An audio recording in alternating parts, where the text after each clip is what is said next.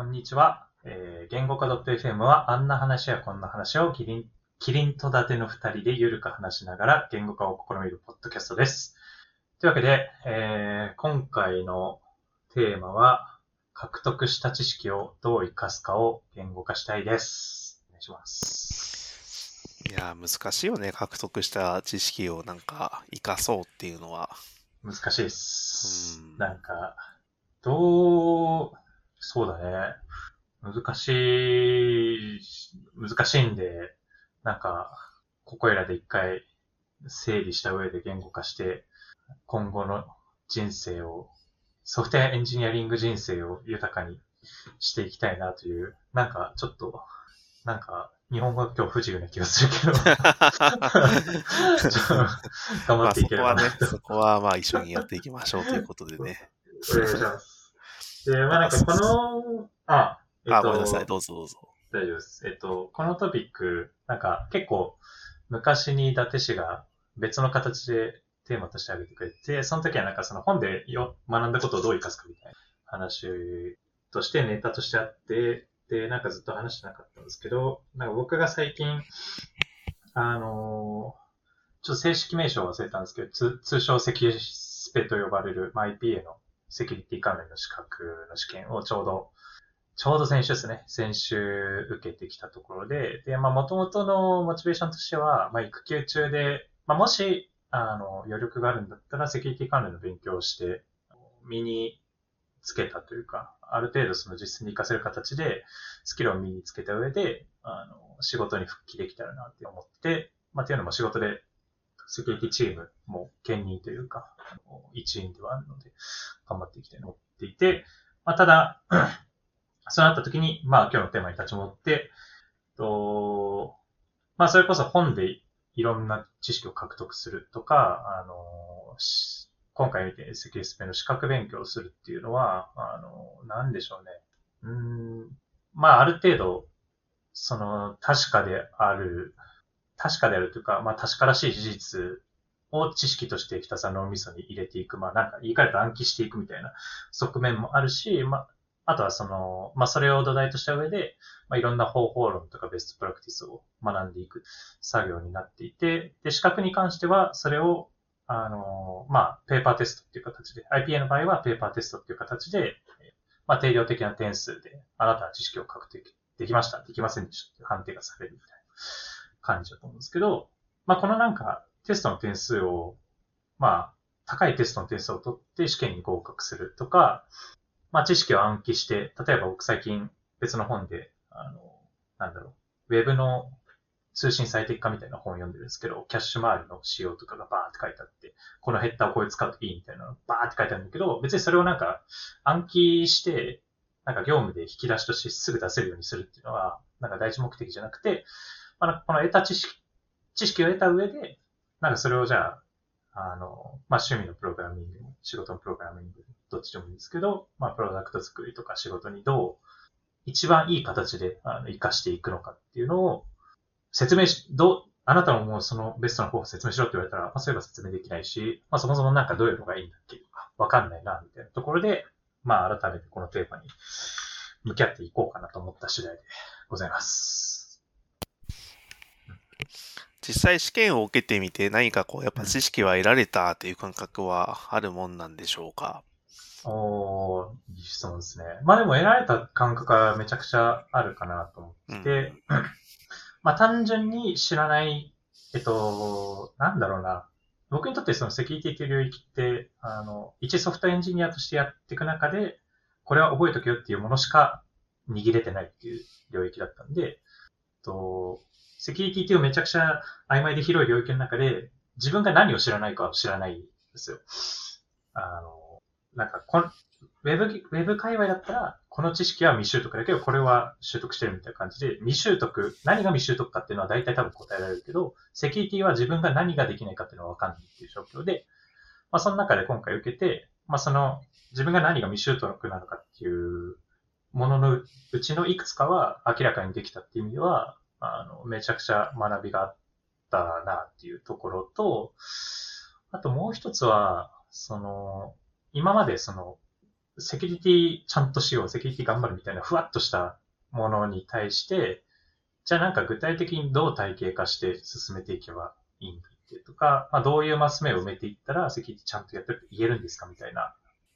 ところに対して、まあ全く打ち返せなかったところを、まあ今回獲得した知識のいくつかを使うことで、まあこれはこういうフレームワークで考えていけばいいんじゃないかみたいな、使えそうな、まあ枠とか考え方をいくつか、あの、暗記したわけではないけど、まあインプットできた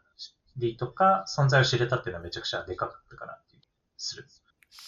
そうね。なんか、まあ多分セキュリティ特有の話というか、今言ったようなそのフロントエンドの技術を知ってますっていうのと、そのセキュリティとか認証とか、そういう ISO スタンダードな話を理解してるのかっていうのは多分レイヤーが違う話で、確かに前者はあの知ってた方が、なんていうか武器にはなるけど、あの、防御力は上がんないみたいな感じだよね。多分その、うんあの、ボロボロの鎧鎧を着てる状態で穴があるとそこをついて、あの、まあそれがまあそのまま脆弱性になるんだろうけど、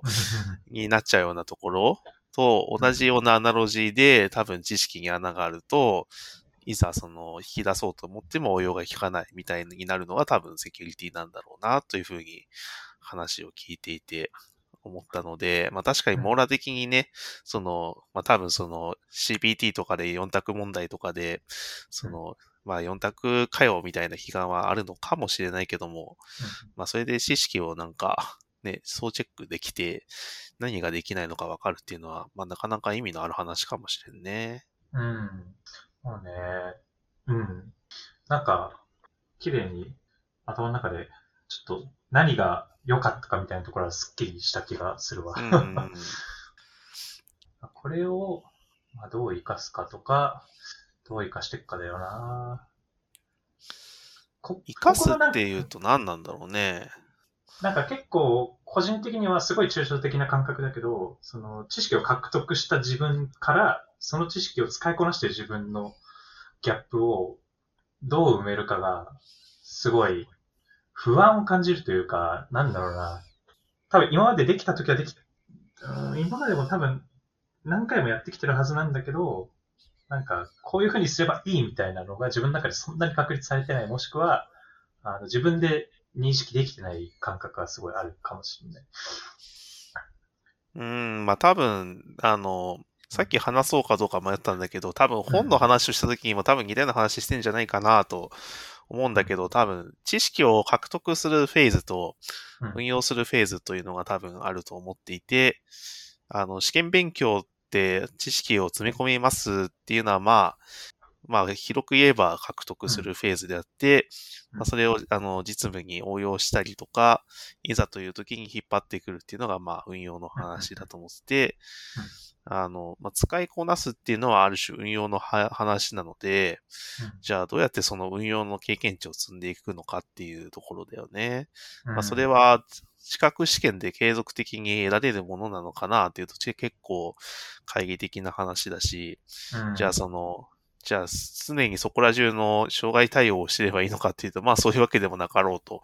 まあなんなら障害なんて起こんない方がいいに決まってるので、あの、それ、れを防ぐためのセキュリティだったりする話だと思うので、まあそういうのをどうやって疑似的に体験できるのかなっていうのはちょっと気になったかな。うん。あとはなんか、そうだな、結構、今話聞きながらパッと思い出したのは、その、やっぱ実践に持ち込むってなった時に、なんか活かしやすい知識と活かしにくい知識があるなっていうのに今自分の中で気づいて、例えば僕はなんかフロントエンド、まあそうですね、別にできるわけじゃないんですけど、いろいろキャッチアップした時に、それを活かそうって思ったら、まあ自分でなんかちっちゃいアプリを自分だけのものを作って、ちょっと運用してみれば、まあすぐできたりもしたし、そうですね。新卒時代とかに HTTP2 が出たらやばい、やばい時というか、なんか、キャッチアップしなきゃみたいな時とかは、まあ、RFC 全部バーって読んで、あの、実装ちょろっと見に行ったり、自分でサバって設定して、あの、デベロッパーコンソール見て確かめるみたいなことができたけど、例えばなんかセキュリティとか、あと今僕が読んでるその CDN の最適な運用みたいな話とか、あとなんだろうな。なんか多分探せばいくらでもあると思うんだけど、なんか自分の趣味の範囲では試せないんだけど、まあ業務だったら試せる。ただ業務でなんかぶっつけ本番で試したときに、なんか自分がそこまで自信のない領域っていうのを、なんかどう活かしていくかみたいなのは結構難しいかもっていうのに気づきました、自分は。まあそうね、多分もうちょっと体系化されるといいのかなと思っていて、まあ、多分その、まあ、セキスペースちゃんとやったことないからわかんないけど、セキュリティの領域も、その ISO でちゃんと国際表示になってて、RFC と同様に多分スペックが出ていて、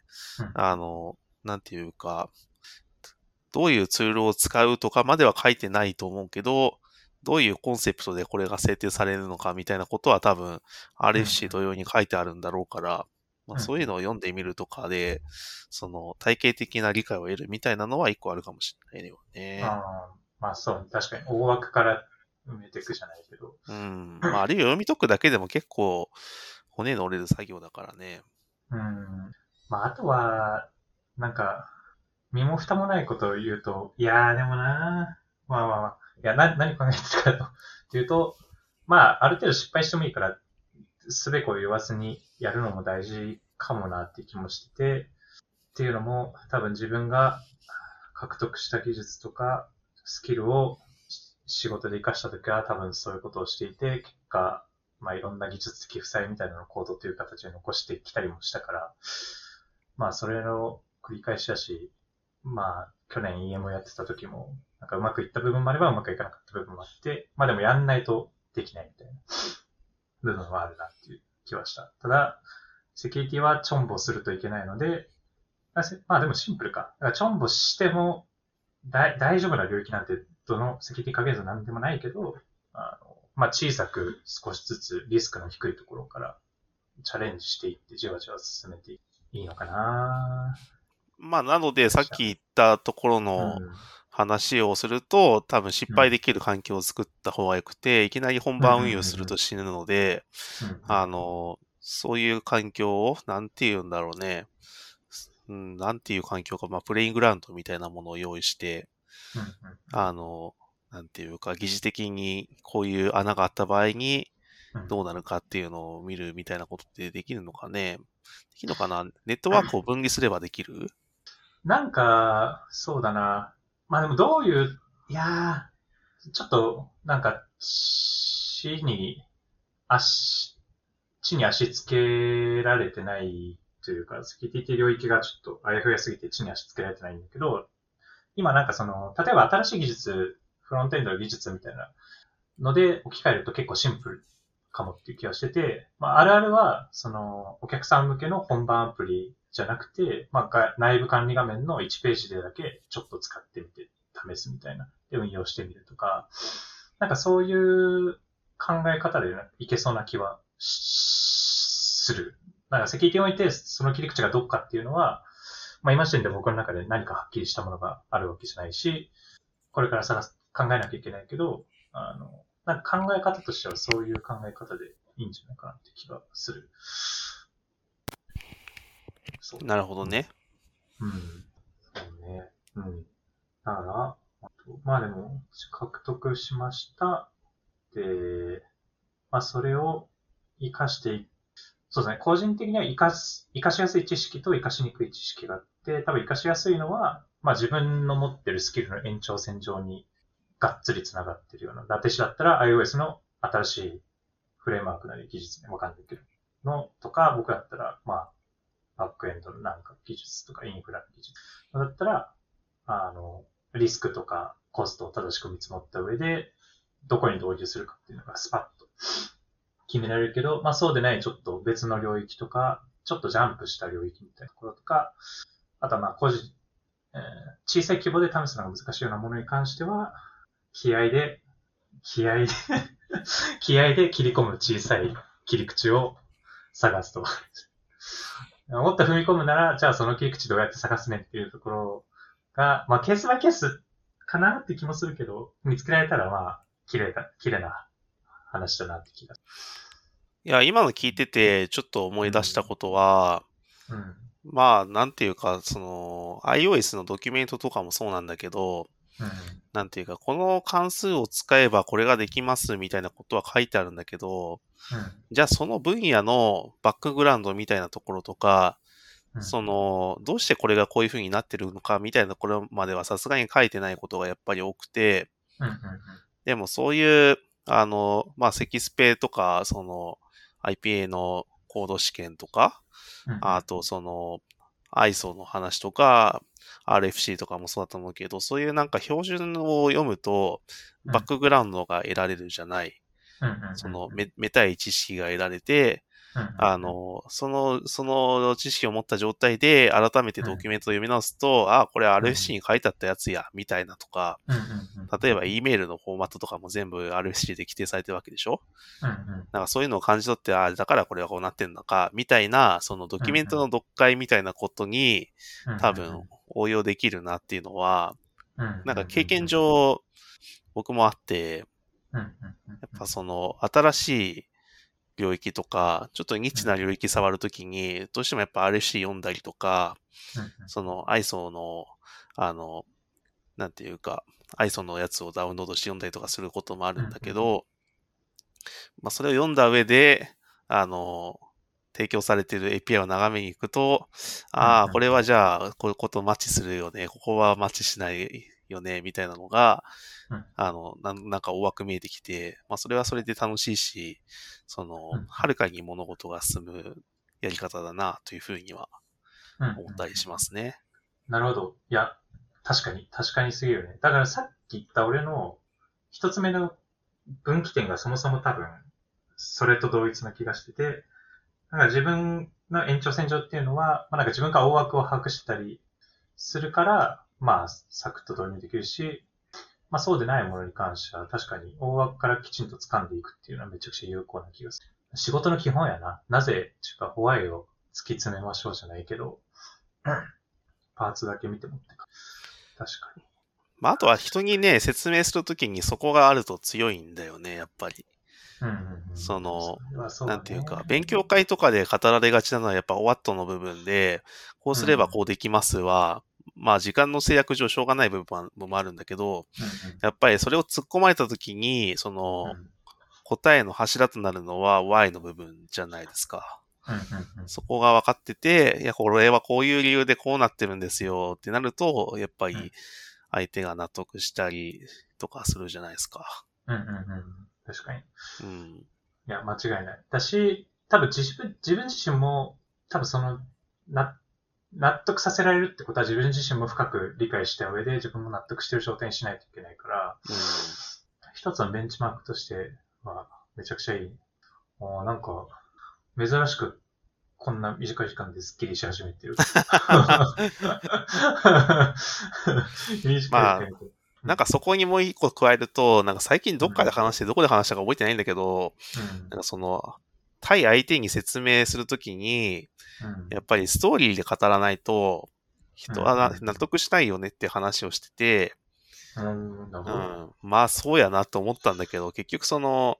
相手の言ってることを飲み込むためには、やっぱ自分にもそれ相応の意見が何かしらあるわけで、じゃあ例えば A という実装と B という実装があったときに、うん。あ、の、僕は A の方がいいと思うんだけど、向こうは B の方がいいと思ってるっていうのを、打ち崩さなきゃいけないときに、うん、まあ絶対に Y の部分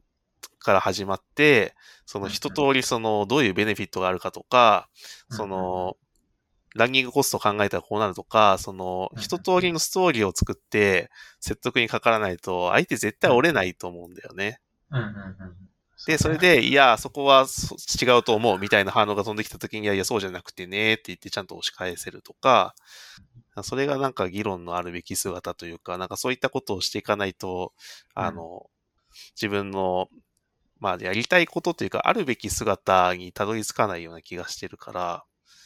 なんかそこも含めて、ストーリーで語れるようになんなきゃいけないなっていうふうに最近思った次第でした。うん。い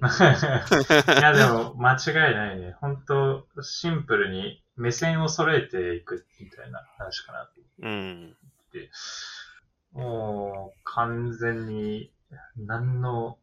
異論もないわ。目線が揃ってないとな、なんか、け、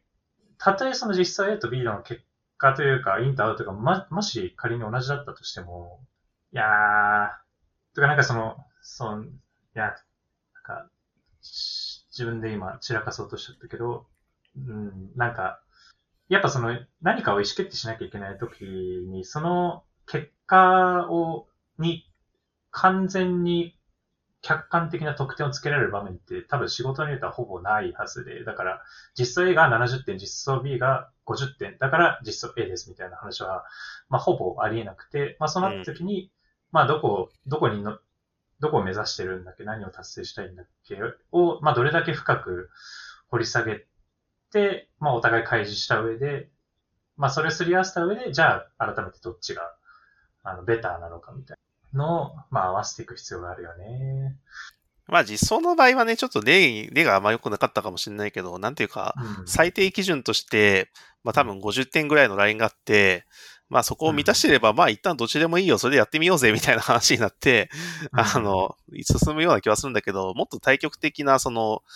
アーキテクチャの話とか、その出戻りが効かないような部分に関しては、やっぱそうやって進めないといかんよね、とうん。思ったりするんだよね。そうだね。確かに。で、あとね、なんか最近マネージャーをやってるとね、あの、やっぱりそのストーリーで語る部分が結構増えるなと思っていて、うんなんでかっていうと、その、マネージャーとメンバーの情報量って、あの、対象じゃないんですよね。そうですね。うん絶対的に非対称になっていて、まあ、その組織によるのかもしれないけど、うんまあ、多分、大体マネージャーの方が情報を多く持ってますと。うんで、それをメンバーに適切に下ろさなきゃいけませんってなった時に、その、あの、多分僕の考える悪い例は、ここに書いてあるからこれ見といてなんですよね。うん。あの、そこの見ておいてのところが、ちゃんと綺麗に、その、気象転結なのか、その、Y から始まってるのかわかんないけど、うん。あの、ちゃんとストーリーがなされていて、読めば理解できる、理解できる同じぐらいの情報量が得られるようになってるんだったら、まあ、いいんだけど、まあ、そんなことは到底ありえないので、うん。あの、やっぱり直接その、ちゃんとストーリーで、あの、語っていかなきゃいけないし、なんならストーリーで、そのメンバーを引っ張っていかなきゃいけないっていう、なんか、っていうのをよく感じているんですよね。なんかビジョンを語るんじゃないけど、結局、上のレイヤーに行けば行くほど話は抽象度を増していくので、いかにその、す先の話を、あの、具体性が描けるように語っていくみたいなことが求められてくるなと、最近は感じております。なるほどですね。あ、でも非対称なの告になっちゃっ。た。いや、最高の近況報告です。情報の非対称、非対称性があるっていうのは、まあ、わかんないけど、俺の経験上も、なんか関数関中も基本そうなってるし、まあ、なんか組織、うん、まあなんか縦で、縦の階層で区切っているマネージャーっていう観点だったら、基本はそうなってるよねっていううんそう思うわし、まあその上でなんかストーリーで語るみたいな部分がそこで大事っていうのも わかるっていうか、結局何も言ってないみたいになってるんだけど。いやでもね、なんか、あの、もう一時間私がやってた身としては、めちゃくちゃ同意するね。なんか、エンジニアリングマネージャーの仕事、あの、という本が、まあ、このポッドキャストの何回かも出てきてますけど、うんですけど、あの、まあなんか適切な情報、適切な量をきちんと下ろしましょうみたいなのがどっかに書いてあった気がしてて、まあそのなんか情報がただその事実を、あの、これが決定されました、これをやりましょうみたいな下ろすんじゃなくて、あの、それに説得力を持たせるとか、そのどういう目線でそれに取り組めばいいのかみたいなのをきちんと、えっと、まあマネージャーの上、まあ、上はなんか組織によって違いますけど、会社とか CTO とか、あの経営層とマネージャーがきちんとシンクできてるべきだし、マネージャーはそのシンクされたものを同じように、まあメンバーにきちんとシンクしなきゃいけない。だその時に、まあ手段として、まあストーリーで語るっていうのがめちゃくちゃ大事っていうのは、本当に同意というか、自分ができてたかどうかはわかん、ちょっと自信、まあそうですね。あの、わかりませんが、めちゃくちゃ大事だと思う。ストーリーね。そうなんだよね。逆にストーリーで語る以外の方法で、そういう目線を揃える方法は、のかな？ない気もするよね。まあ多分逆のアプローチで、そのうん、逆にマネージャーが情報が全然ありませんとなったら、うん。まあもうメンバーからうんうんと話を聞くしか術はない気がするんだよね。うん。うん。なで、まあそのメンバーが仮にその、そのストーリーを語るのがそんなに得意じゃなかった場合、多分情報がこう断片的にバーって出てくるので、うん。あの、それを拾い上げて、あの、整理して、あの、ストーリーをこっちで作っちゃって、つまりこれってこういうことだよねって言って、うんそのストーリーを相手と共有して、あ、そういうことですよって話になったら、まあそれは一個ゴールじゃないですか。うんうんうんうん間違いつまり何が言いたいかっていうと、この言語化 FM はそういうことをやってるんですよっていう 話です。なるほど。やばい。言語化、第0回じゃん、これ。言語化 FM を言語化したね。なるほどね。確かに。いや、間違いないわ。そうでしょう。うん。ストーリーだね。このテーマ、つまり、何がしたいのあなたっていう 話をしてるね、確かに。なるほどなはい。いや、まあな、なんか、おもろいなすごい、いろんな話をループしていきやすいけど。いや、でも、今の話は間違いないし、なんか普通にシンプルにめちゃくちゃ思ったのは、なんかやっぱ、そうね、このポッドキャスト、その、いろいろ掘り下げていくと、結局、本質おじさんみたいに俺はなっちゃうんだけど、その、まあ EM だから、その、そのスキルが際立ってひ、あの、重要っていうのは際立つと思うんだけど、多分 EM でなくても、その、何かの意思決定をするような仕事をする立場の人メンバーなんであれば、ストーリーを語る能力も大事だし、ストーリーを引き出す能力も、まあ、めちゃくちゃ大事だなっていうのは、なんか改めて思ったわ。なんか実装 AB の話で、自分が開発1メンバーであっても、まあ自分が考えるストーリーを他の人に理解してもらわないと、自分の出したカードがどういう意味を持つかっていうのは伝わらないし、相手の出したカードの意味が伝わってこないときに、まあなんか、もちろんなんか全員が全員そのストーリーを語れれば、まあそういうドリームチームで働いてるんだったらいいけど、まあ基本的にはそういうわけではないし、まあ、価値観とかの違いから、その読み取れない時もあった時に、まあそのストーリーをきちんとその人から引き出して、まあチームとしてのアウトプットがよりいいものにできるかどうかっていうことを考えると、個人としてはストーリーを引き出す能力っていうのも、まあ身につけた上でこの業界を渡り歩いていった方が、結果的に自分に返ってくるリターンは大きい気するね。まあね。まあでもそこまでやってくれる人世の中なかなか少ないっていうか、まあ俺が会ってないだけかもしれないけども、結構希少な人材だと思いますので、うんあ、の、そういう我こそはという方は DM ください。実践で。いやー、え、どうする？す来たらどうしようか？斡旋、いや、ちょっと、御社と弊社ぜひ欲しいよね、そんな人材いたら。ねえ、欲しいよね。いや、なんていうか、その JD に書けないじゃん、そういうのって。書けないね。う書けないん。。それこそ言語化 FM じゃないですか、それを書けたらね。確かに。うん。まあなんか、こう、いやー、難しいね。なんか個人的にはもう JD に書けないし、いやー、いやー、難しいな。なんか、もうこの回で話すと、あの、長くなっちゃうから話さないけど、うんそういういろんなストーリーを引き出すのと話してもらうみたいなところを、あの、補強するためのチームとしてのフレームワークとかは、なん多分いくつか存在する気がするから、まあそういうものと、また、あの、ある程度その組織で求める振る舞いみたいなのバリューとかで、あの、言語化した上で、やっていくっていうのが、まあ今の、まあ大半の会社の回し方な気は、個人的にはする。なんかデザインドックとかをね、すごい思い出しながら話してた。ああ、そうね。うん。あれこそね、なんか、いかに、そうね、うん、そう、デザインドックの話して、したこと、しした気も、絶対した気するけどして、まあまあまあまあ、ちょっと、そうですね。まあ DM 来たら、伊達氏の会社と俺の会社から、はハイアリングが飛びます。はい飛ぶのかな？わからない。オファーが行くかもしれない。いい、かもしんない。や、でもそれ見抜くの相当大変だけどね、来たとしてさ。いやー、そうね。うまあ、ん。普通に面接します。ね。面接からです。面接から頑張ります。まあ、まあ、一番最初に戻ると、でも、いやーでもスッキリしたな。なんか獲得した知識をどう活かすかみたいなところで、うん。逆逆算すれば、だから俺の今回の積スペで得た知識があって、うん知識を得た状態の今の私と、うん。えー育休明けに働き始める私が、うんそれを使いこなして、えーより良いアウトプットを出すみたいなこのギャップを埋めるには、まあそもそも、その、じゃあなんかセセキュリティで目指してるところとか、目指してるストーリーって何なんだっけみたいなところを見つめ直して、まあ逆算していけば、じゃあどういうパスをたどればいいかとか、どういう知識を補強すればいいかとか、どういう立ち回りすればいいかっていうのが、まあ見えてくるんじゃないかという気がした。いやー、すきりしたー、なんか。よかったね。っきりしたわ。いや、なんか、もや、めっちゃもやもやしてたわけじゃないけど、うん。やっぱなんか、セキュースペ受けて、多分受かっ、あの、自己採点で、まだわかんないですけど、まあ、ほぼほぼ受かったな、みたいな思ってて、